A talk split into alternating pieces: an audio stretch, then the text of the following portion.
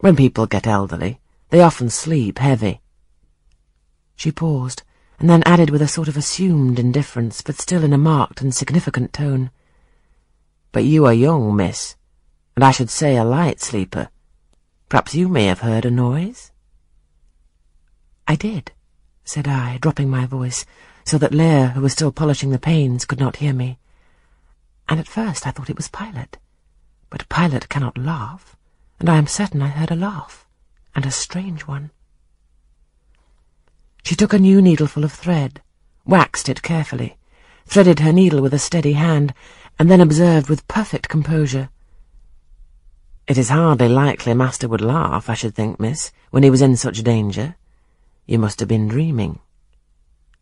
"I was not dreaming," I said, with some warmth, for her brazen coolness provoked me. Again she looked at me, and with the same scrutinizing and conscious eye.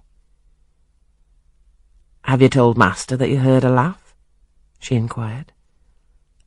"I've not had the opportunity of speaking to him this morning." "You did not think of opening your door and looking out into the gallery?" she further asked. She appeared to be cross-questioning me, attempting to draw from me information unawares. The idea struck me that if she discovered I knew or suspected her guilt, she would be playing off some of her malignant pranks on me. I thought it advisable to be on my guard.